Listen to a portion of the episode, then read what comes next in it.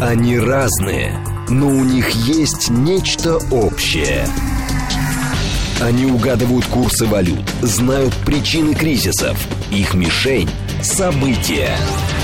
Эксперты отвечают на ваши вопросы в программе «Револьвер». «Револьвер».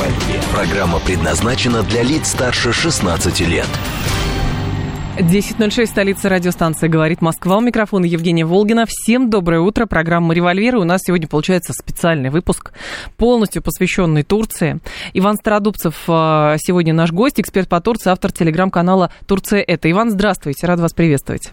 Здравствуйте. Настрою звук. Что-то вас крайне плохо слышно. Нас плохо слышно. Ну хорошо, сейчас попробуем тогда перезвонить вам. Обычно это срабатывает. А, пока координаты эфира 7373948, телефон, смски плюс 7925 8888948. Телеграмм для ваших сообщений «Говорит и Москобот». Смотреть можно, кстати, сегодня в YouTube-канале «Говорит Москва». Стрим там уже начался. Иван, сейчас лучше слышно? То же Нет. самое. Даже странно. Вас слышно крайне и крайне плохо, издалека очень. Совсем издалека нас слышно. Каким образом мы можем решить эту проблему? Сейчас попробуем. Совсем. совсем. А у вас настройки звука как? Да, все в порядке, все. Все в порядке. Все настроено на полный звук. Ага. Ну давайте сейчас попробуем тогда э, в таком режиме поработать. Если совсем не будет, мы тогда по... Сейчас давайте я сделаю по-другому немножко, извините. Давайте попробуем по-другому сделать. А, просто переключит микрофон наш а, гость. Говорить мы будем про Турцию. Там, а, соответственно, социологи теперь гадают, а, будет ли больше какими будут выборы 28 числа.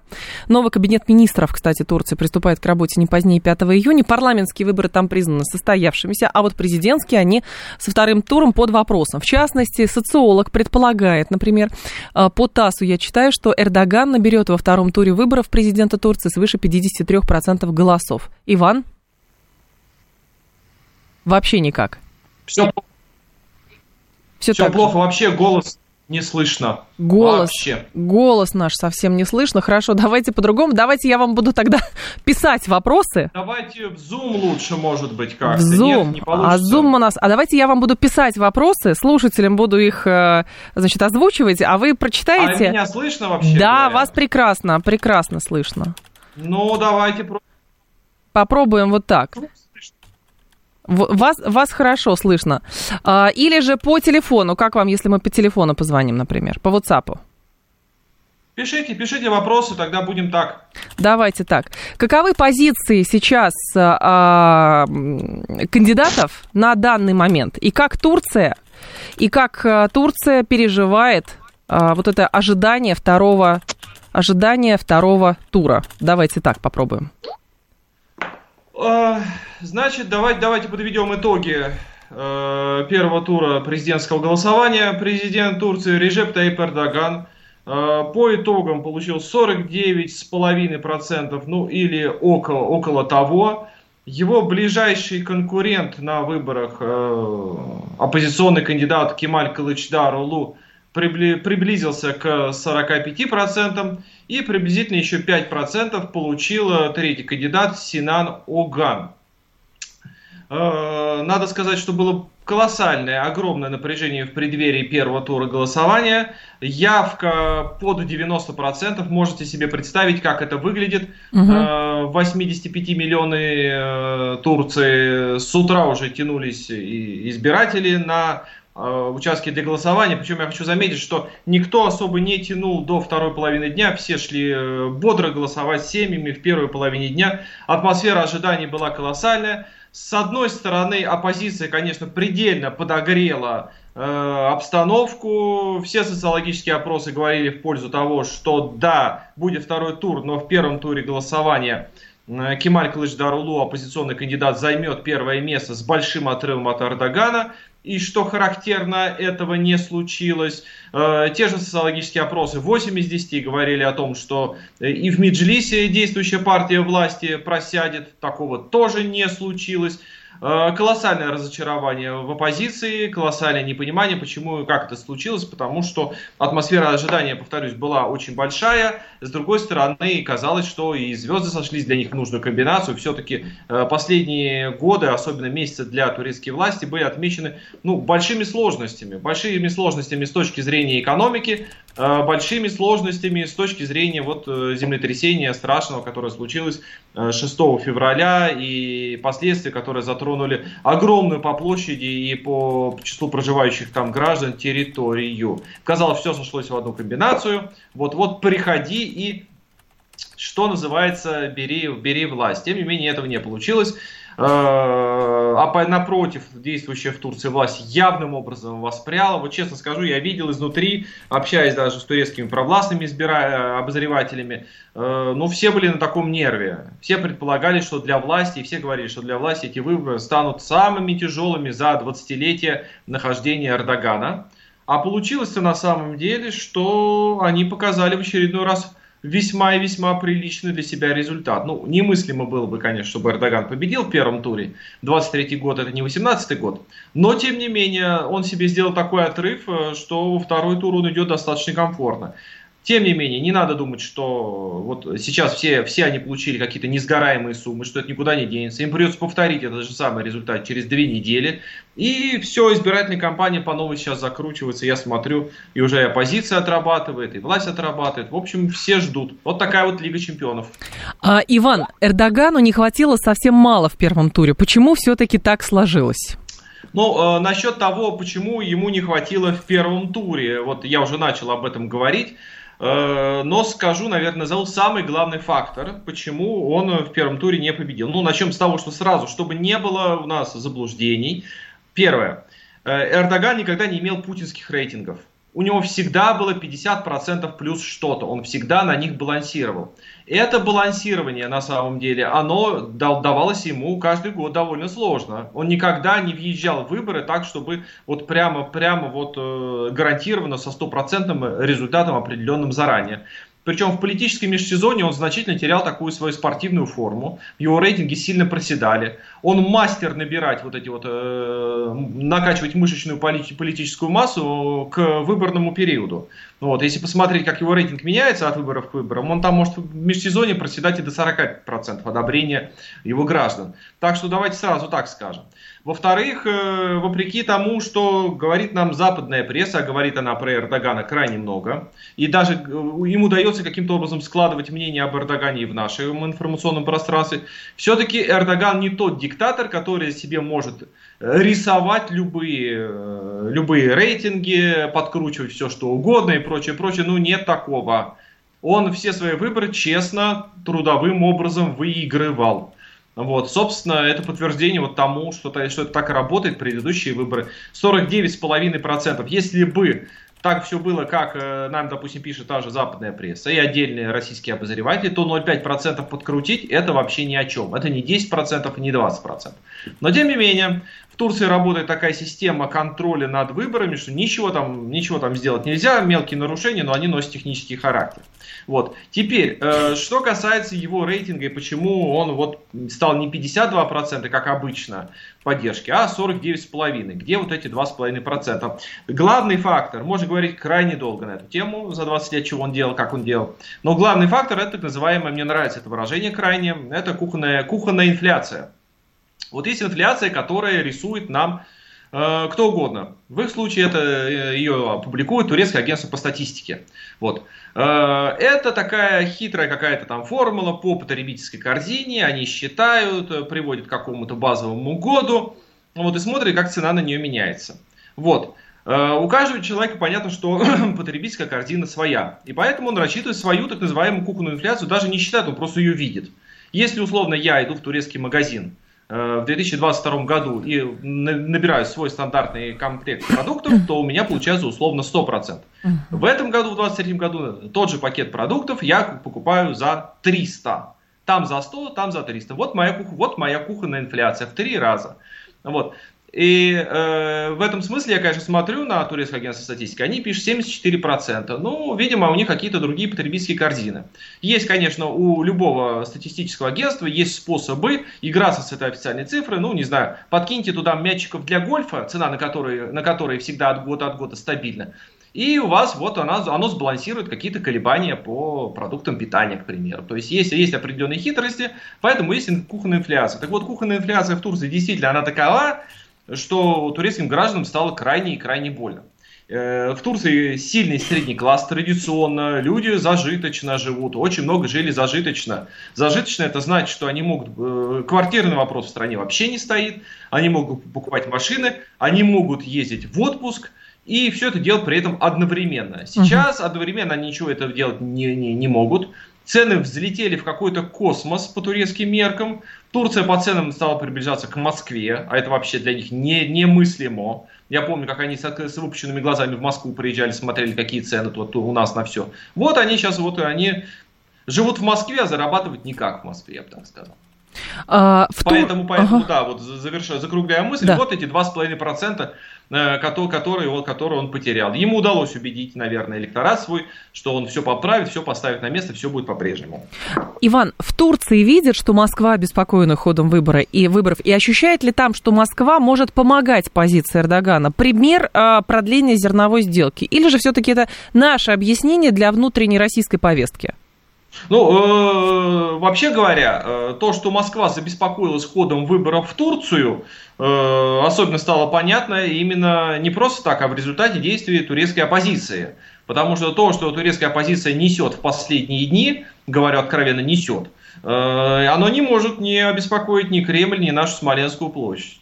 Э, тут и интервью главы турецкой оппозиции Кемали Кылычдаровлу э, изданию The Wall Street Journal, что он будет вводить санкции против России. Тут и намеки такие, что я буду следовать в фарватере НАТО. Ну, что он имеет в виду под этим фарватером, тоже отдельный, отдельный вопрос.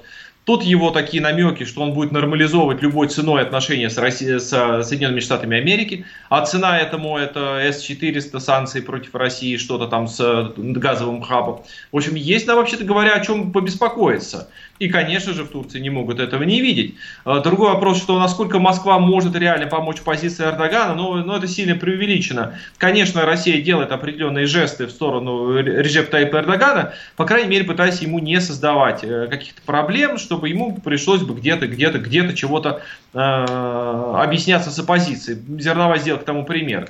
Зерновой сделки нет объяснений никакого, кроме вот уже вот на этом этапе, кроме как желания э, как не портить, не портить жизнь Реджепа Тайпа Эрдогану. Но насколько это способно его привести ко власти, ну, это всего лишь одна маленькая галочка, один маленький пунктик его общее портфолио. Все-таки выборы эти придется ему выиграть самому.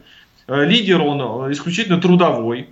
В том смысле, что он с утра до вечера на митингах, он не пропадает, он постоянно в контактах с народом.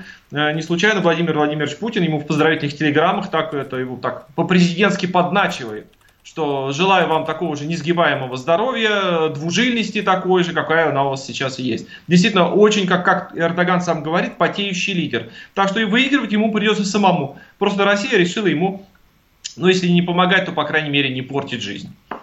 То есть в Турции, я правильно понимаю, вообще про зерновую не говорят? Ну, нет, ну почему выступил Эрдоган, вот выступил министр иностранных дел, отработали они эту тему, э, написали, что э, продление случилось при э, активной позиции Турции, благодаря как бы, турецкой дипломатии. Говорят, конечно, но записали они себе бал, опять же, какой-то, в какой-то в свой предвыборный, так сказать, опросник. Ну, собственно, и все. Самое главное, что, что сейчас э, действительно беспокоит турецкого избирателя, отнюдь не зерновая сделка. Ему интересна вот эта кухонная дипломатия, кухонная инфляция, кухонная инфляция. Что с ней будет? Вот за сколько он сможет купить квартиру, машину и минимальный продуктовый набор хотя бы в магазине, когда если он отдаст э, преимущество, предпочтение либо Эрдоган, либо Кемалю Кылычдарулу. Так, э, можно ли назвать, да. я читаю, я вижу ваши вопросы, э, вы его, по-моему, еще не читали. Можно ли Калыч Дорогло назвать именно прозападным кандидатом, или же он просто менее опытный политик и может быть подвержен давлению сильнее Эрдогана? А, ну, э, вообще, вообще говоря, э, насчет того, что он менее опытный и может подвергнуть давлению, это то объяснение, которое я слышал от оппозиции.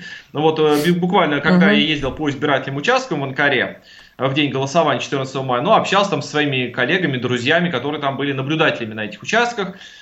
И многие из них оппозиционного толка. Я говорю, ну что же Кемаль Кылычдару Улу такое несет? Что же он, зачем он так на Россию как- как-то вот так вот указывает э, в вопросе, где России там и близко не было. Я имею в виду про вмешательство России в турецкие выборы. Ну, то же самое и звучит, что он не очень опытный, что давление Запада, ну вот подождите, вот сейчас он придет ко власти, и э, как бы все будет совершенно по-другому. Ну тогда я хочу спросить, а что изменится? Он что, станет более опытным сразу на тот же день, когда придет ко власти? Да нет. Он прозападный кандидат, он отчетливо об этом сказал. Об этом говорит программа, которую они публиковали 30 января. Там все про это. Каковы а, сильные а, стороны Кылыч а, Дараглу в сравнении с а, Реджепом а, Таипом Эрдоганом? Ой, э, смотрите, э, опять же, мы говорим сильные и слабые стороны с учетом той обстановки и с учетом вообще той страны, в которой они ведут свою политическую деятельность. Так. Потому что не бывает, э, не бывает сильных и слабых сторон, подвешенных в воздухе. Вот, если посмотреть в Турцию, каких политиков в Турции любят? Ну, в политике, в турецкой политике любят вот таких вот, знаете, вот, джигитов таких вот вышел, ах, на сцену, там народ завел, там повел за собой толпу.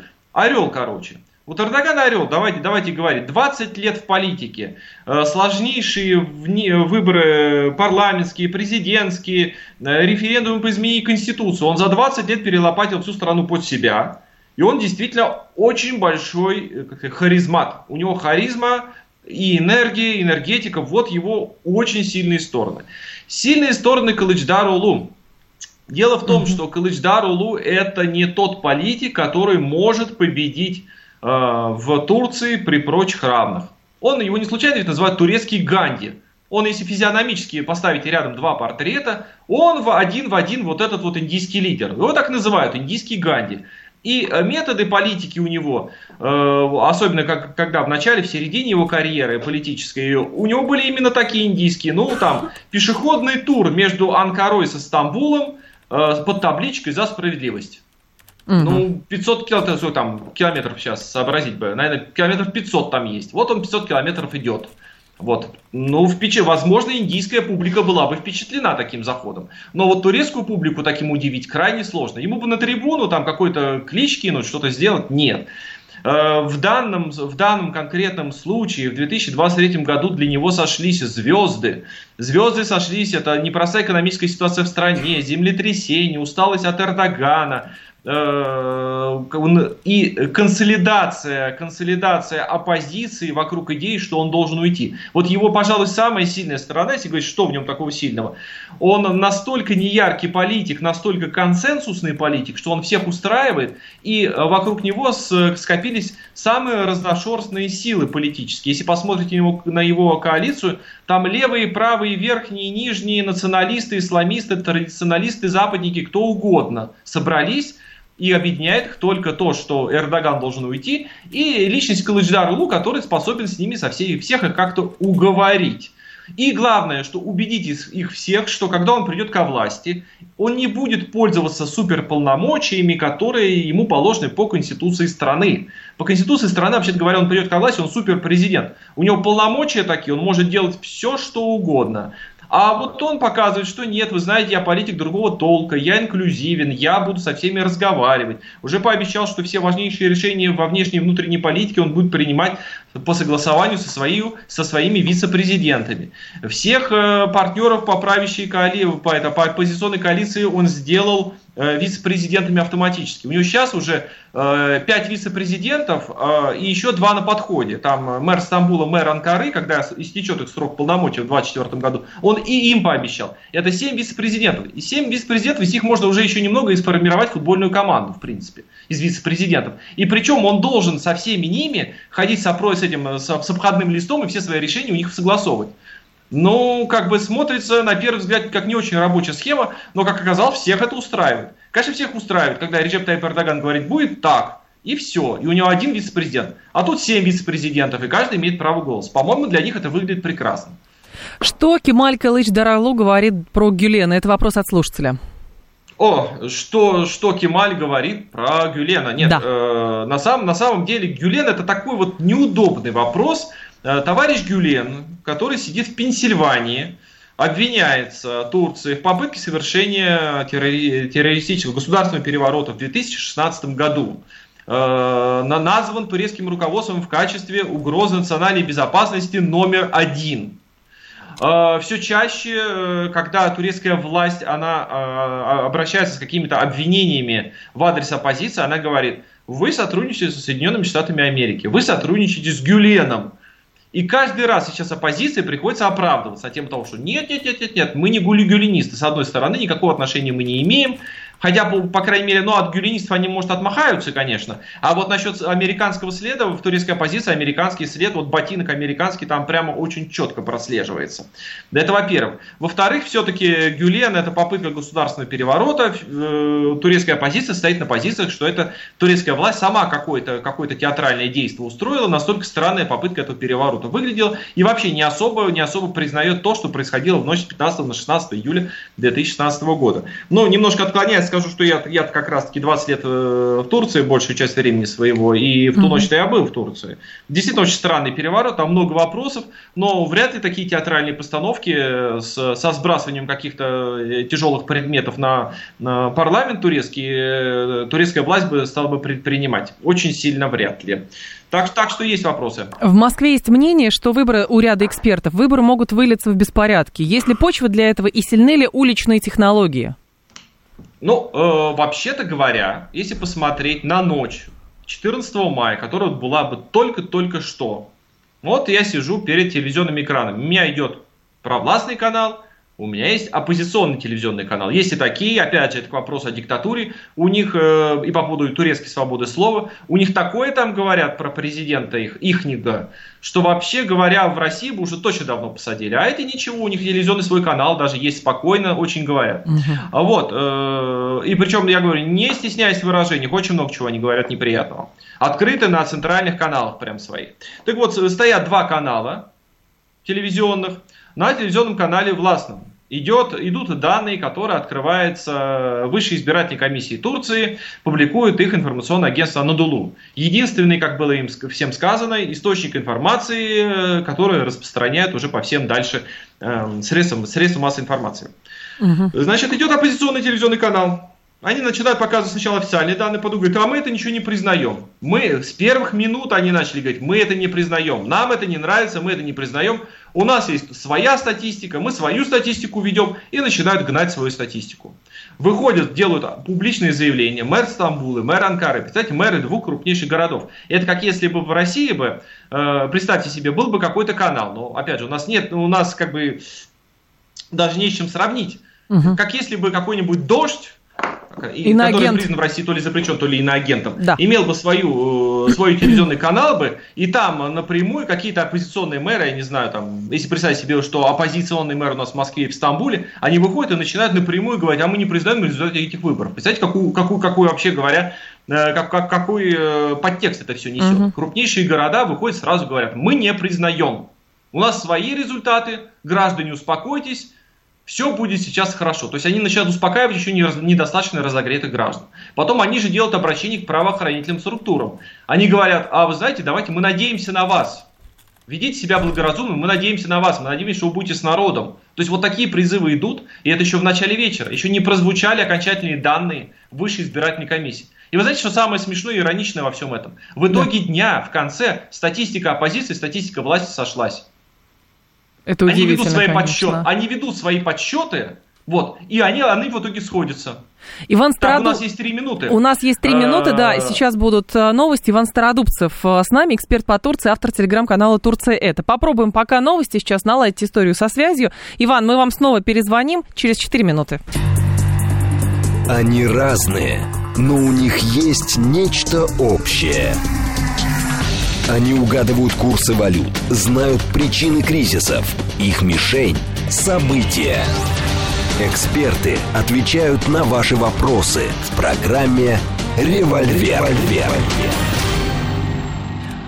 10.36 э, в столице. Радиостанция «Говорит Москва». У микрофона Евгения Волгина. А, мы с вами продолжаем. Это программа «Револьвер».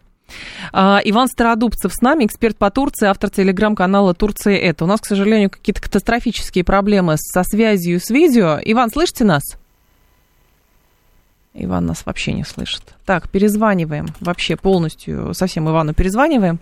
А, так, 7373948, телефон, смски плюс 7925 88 88 948.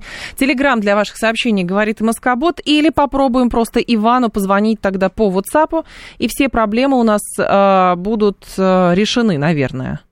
Ивана вообще у нас а, нету, да? Хорошо, сейчас попробуем ему а, перезвонить, есть ли у нас его номер телефона. Нет у нас его номера телефона. Совсем у нас все выключилось. Давайте пока с вами на эту тему поговорим. 7373948 телефон. СМСки э, плюс, плюс 7925 88 88 948. Телеграмм для ваших сообщений. Э, значит, э, радио говорит МСК латиница в одно слово. Здесь можно нас э, смотреть, слушать. Вот. А телеграмм для сообщений говорит МСК бот. Несколько ваших сообщений а, сейчас на нашем появился, да, Иван? Иван, вы здесь снова. Отлично. Здесь, да. Слышите нас или так же плохо? Ну так, как, как, как было, так и слышу. Ну хорошо, ладно, давайте так, а, продолжим. Я вам пишу вопросы, их озвучиваю, а вы их тоже смотрите и начинаете на них отвечать. В чем наследие Эрдогана по прошествии этих 20 лет? Ух. Э, Эрдоган прежде всего. Давай, давайте разберемся, разделим вопрос на политику и экономику. Давайте. Э, по политику он превратил в результате референдума 2017 года Турцию из парламентской в президентскую республику. Президент стал выбираться напрямую народным волеизъявлением, а не из стен парламента. Он считает, что он, тем самым он стал не просто человеком, который избирается, он стал человеком напрямую избираемым народом. Угу. Эта система крайне не нравится турецкой оппозиции. Они считают, что надо вернуться к системе парламентаризма, где президент не имеет тех полномочий, которые он получил в рамках президентской республики. Ну, об этом можно говорить отдельно. Главное, вот по, по, по политике это президентская республика. По экономике. По экономике, конечно, конечно страна кратно, но не... По Нет, совсем у нас какие-то проблемы со связью. Сейчас попробуем перезвонить, вообще ничего у нас не работает, к сожалению. Я прошу прощения за такое, но это последствия того, что мы все-таки э, как-то входим в цифровую эру, используем разные виды связи. Да, Иван, вы здесь с нами. Э, повторите, пожалуйста, тезис про экономику, у нас э, звук залип. Вот, да, по поводу экономики. Сделаны очень большие инвестиции в инфраструктуру. Дорожное сообщение, авиасообщение в стране сильно-сильно э, выросли. Турция действительно в полном мере стала логистическим хабом, одним из самых значимых в регионе. И с точки зрения наземной доставки, с точки зрения э, воздушной доставки, я имею в виду не только грузосообщений, я имею в виду, там, допустим, пассажиросообщения. Э, следующий момент. Очень сильно, сильно вырос научно-технологический потенциал страны. Обратите внимание на те проекты, которые реализуются в сфере авиастроения, автостроения, в сфере атомной энергетики с Россией Акую, в сфере космоса. Э, Турция, она сама себя все-таки обеспечивает в значительной мере промышленной продукцией, ну, за рамками каких-то исключительно высоких технологий, которые, в которые, когда она нуждается в Западе. То есть потенциал страны сильно вырос. Это отрицать невозможно. Но Макроэкономика, конечно, хромает. Отдельный вопрос, почему так случилось, но наследие Эрдогана, можно ехать по Турции, можно просто щупать руками. Оно зримо, оно ощутимо. Зачем Эрдогану новый срок? Он же мог сосредоточиться на парламенте. Эрдоган позиционирует себя как но у него есть определенная амбиция быть самым ярким лидером э, и самым э, значимым в истории э, государства турецкого. При этом государство турецкое имеется в виду даже уже не только Турецкая республика. Он прочерчивает историю государства и все, на, еще на всю глубину Османской империи. С 1071 года там битва при Мацикерте, проникновение турок-сельджуков в Малую Азию, 1453 год, год взятия Стамбула. Он позиционирует себя, что он самый, самый яркий, самый успешный лидер за всю историю государства турецкого. А это всегда первое лицо. Какой там парламентаризм? Он э, человек, который уже по сроку пребывания сравнялся с Мустафой Кемалем Ататюрком. По степени тех реформ, которые он провел в стране, нравятся они кому-то или нет, он действительно тоже сравнялся с ним. То есть он э, хочет вписать свое имя в историю, свое имя в историю, как главы государства, как первый человек, как первого лица, а отнюдь не как главы парламента. А, насколько мощная сила вот этот антиэрдоганизм, который может объединять оппозицию? И в чем особенность турецкой оппозиции, в отличие от других стран? Э, сила мощная. Обратите внимание на те рейтинги, которые э, получили э, два других президентских кандидата. 44,5% голосов у одного и 5% у другого. Это, это очень серьезно на самом деле. Это значит половина, стра, половина страны половина страны, она активна, она не сидит дома на диване и не рассуждает, она идет и голосует. Так что это достаточно, достаточно мощная сила.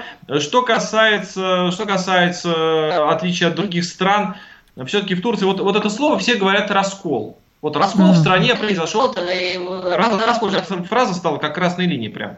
Вот, раскол. Но э, как выглядит он в турецком исполнении? Э, до последнего времени, допустим, э, допустим, в тех Соединенных Штатах Опять у нас какая-то а, беда с а, звуком. Нет, не получается у нас со звуком ничего, к сожалению. А, так, здесь а, спрашивают слушатели, как переводится фамилия, фамилия кандидатов. А, попробую я задать этот вопрос, если нам все-таки а, получится. Про, а, спрашивали про, что говорит Калыч Даралу по, про Гюлена, наш гость отвечал на эти вопросы, и мы продолжаем дальше.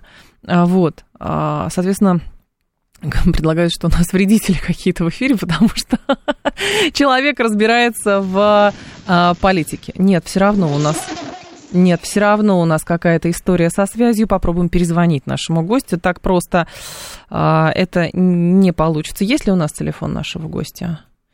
А, так, хорошо, сейчас мы попробуем. 7373948, это телефон прямого эфира, 7373948 по коду 8495. А, и что у нас а, еще получается? Так, из-за по лентам, то, что по поводу Турции в ближайшее время начнет выработку дорожной карты по нормализации ситуации с Сирией.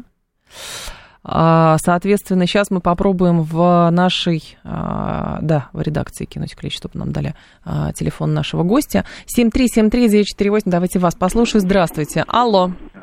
Добрый, добрый день. Добрый день. Скажите, пожалуйста, как вы думаете, будет ли какие-то волнения достаточно сильные, какой бы кандидат там э, не победил на выборах?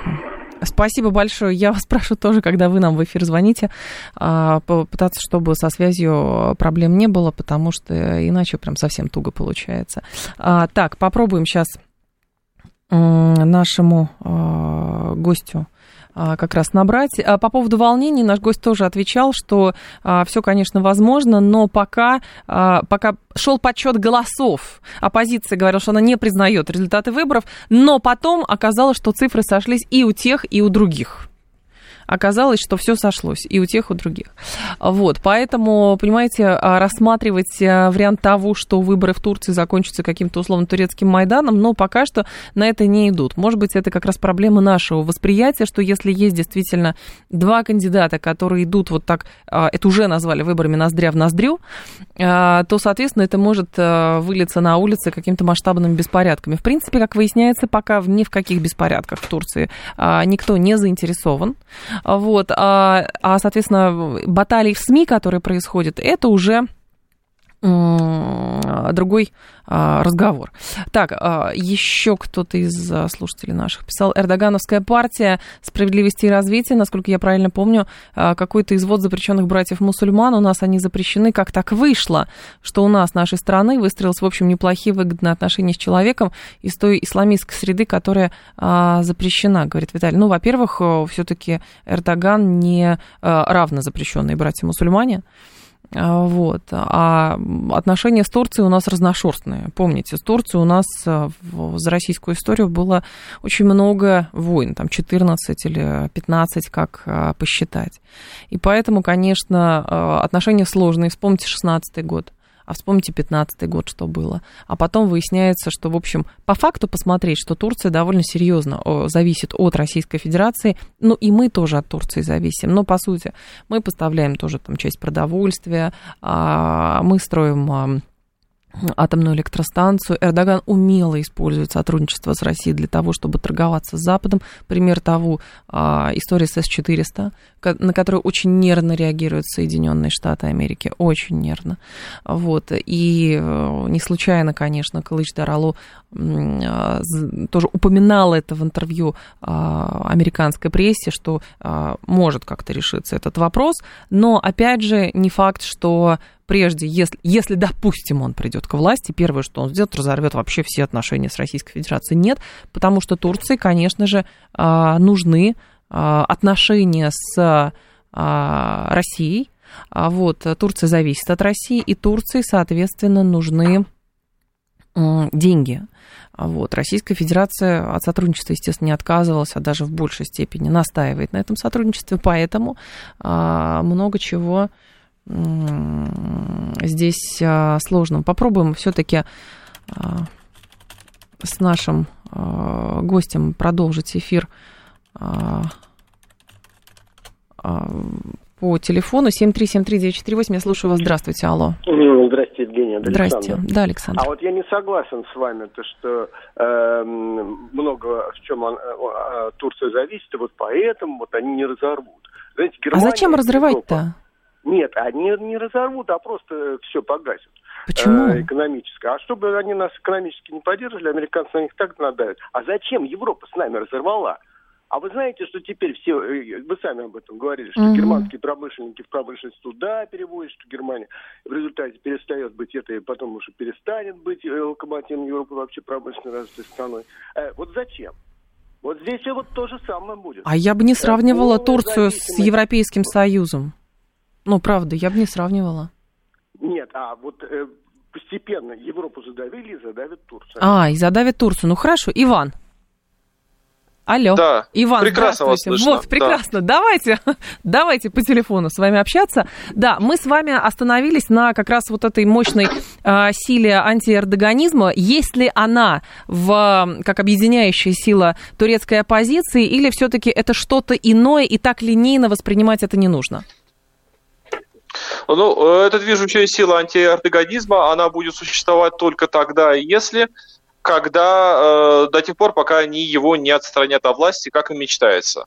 Э, ровно тогда, когда они добьются своей цели, эта движущая сила, она утратит свое влияние, и они начнут разбираться между собой. И тут как раз-таки на первый план выйдут факторы, о которых я говорил ранее. То есть они все крайне разные. Угу. Те люди, которые сейчас объединились в так называемый национальный альянс, шестипартийную оппозиционную коалицию, начнут угу. разбираться между собой. Но до сих пор влияние их крайне велико. И вот то, о чем мы до сбоя в связи с вами говорили, да. э, вот надо понимать, что такое раскол. У нас вот очень любят говорить, вот раскол в обществе случился, там, э, там общество разделилось.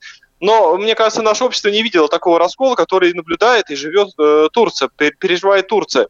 Дело в том, то, что люди, которые голосуют за власть и за оппозицию в Турции, они органически не переваривают друг друга. Просто они даже склонны ходить в разные места отдыха, они уходят в разные рестораны, они склонны отдыхать в разных гостиницах, вплоть до того, они дистанцируются настолько, что даже вот а, помощь э, пострадавшим от землетрясения между оппозицией и властью нашла по разным каналам, даже сбор помощи, они не перемешиваются. Вот то, что называется раскол. Этот раскол э, в чем основная проблема, что ни Эрдогану, ни mm-hmm. Кемалю Кылычдарову, если он придет к власти, вот этот раскол преодолеть никак не удастся. Он всегда будет президентом э, вот своих 50% плюс что-то. Ага. Наш слушатель, пока мы связь настраивали, а, позвонил и сказал, что почему мы так уверены, что, а, например, если придет к власти Калыч Дарало, что он не начнет разрывать отношения с Россией. И наш слушатель а, Турцию сравнил с Европейским Союзом и с Германией, в частности. Уж казалось бы, у нас были такие прочные связи, а Шольц в итоге порушил все в угоду Соединенным Штатам.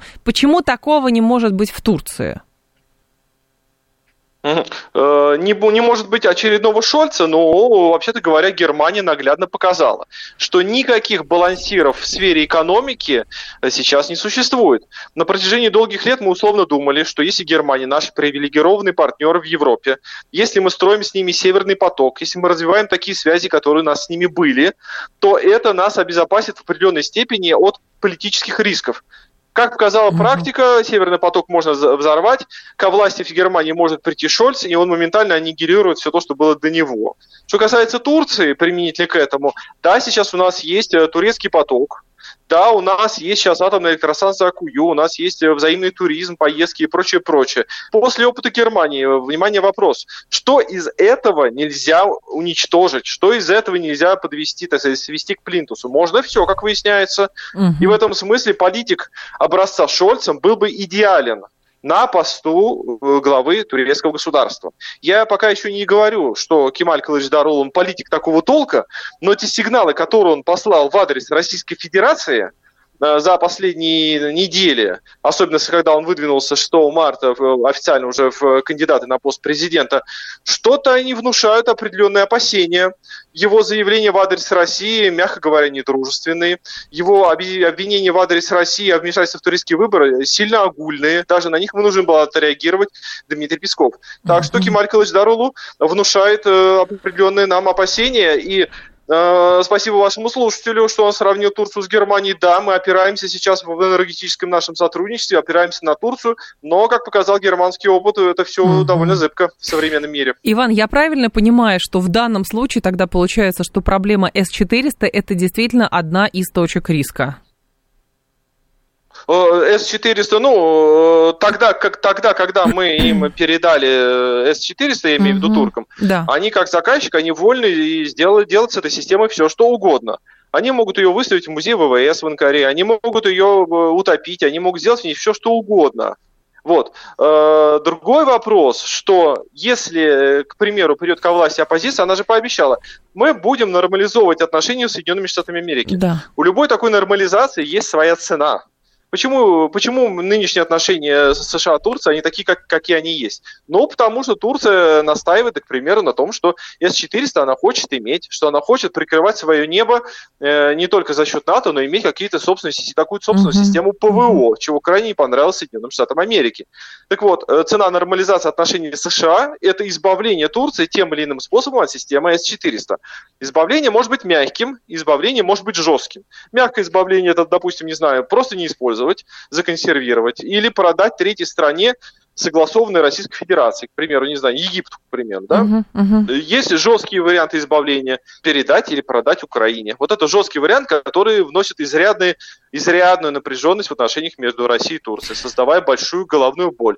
Но в любом случае тема С-400, если Кемаль Кылычдарулу придет ко власти, эта тема будет номер один в его отношениях с Соединенными Штатами Америки. Наши слушатели очень благодарят вас за объективный анализ и спрашивают. Эрдогановская партия справедливости и развития, насколько правильно помню, какой-то извод запрещенных братьев-мусульман. У нас они запрещены. Как так вышло, что у нас, нашей страны, выстроились, а, в общем, неплохие выгодные отношения с человеком из той исламистской среды, которая у нас запрещена?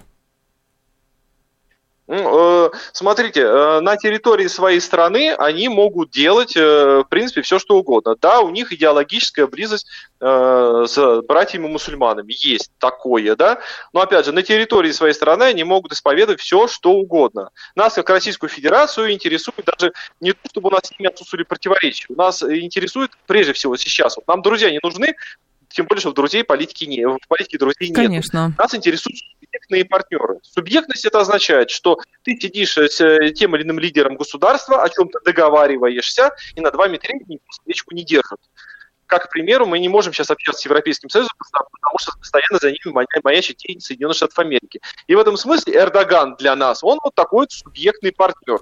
У нас с ним есть уйма противоречий, ну, мы расхождений, даже местами мы э, э, испытываем крайнюю напряженность в отношениях. Все помнят mm-hmm. те инциденты, которые у нас в прошлом были, которые ставили нас на, прямо на грань наших отношений.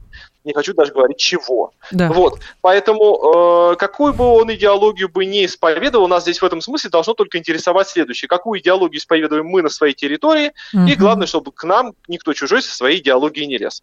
В остальном Эрдоган для нас действительно является вот партнером, с кем мы можем субъектно разговаривать. Но а, в те периоды, когда у нас Эрдогана принято критиковать, ему припоминает его проект а, Великого Турана, Союза тюркских народов, тюркских государств. Вот. И, соответственно, возникает вопрос, а продолжает ли Эрдоган эту идею? А, и, соответственно, действительно, как строится политика в отношении а, ближайших соседей. Действительно ли Эрдоган хочет сделать это и продолжить это, значит, декларировать своей основной целью? Ну, э, во-первых, давайте, давайте начнем э, с первого главного. Что такое проект Великого Туран? Давайте назовем его. О чем идет речь? Речь идет о том, что сегодня называется Организация тюркских государств. Да. Она создавалась полтора десятка лет назад как Совет сотрудничества тюркоязычных государств. Создавал его э, президент Назарбаев и президент Эрдоган. Эту структуру.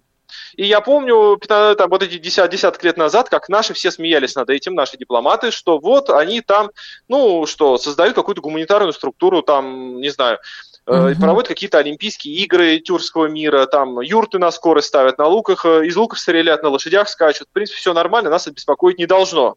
Но по прошествии времени оказалось, что э, Совет сотрудничества тюркоязычных государств спокойно себе превратился в организацию тюркских государств, который уже вполне себе не просто гуманитарный там, культурный блок, это и блок экономический. У них огромное количество экономических совместных проектов. Более того, это уже сегодня и блок политический. Они принимают совместные Иван? Там, они договариваются гармонизируют испытания молодежи. Огромное количество инициатив они реализуют. И более того, есть перспектива того, что этот блок превратится еще и в военно-политический блок, по крайней мере, сделали уже совместное там МЧС тюркских государств. А мы все смеемся, понимаете? Вот это меня, честно говоря, все больше, все больше и больше озадачивает. От, от смеха мы сейчас перешли к тому, что мы начинаем заламывать руки, говорить про Великий Туран. Ребята, а кто вам мешал вообще развивать ваши интеграционные проекты?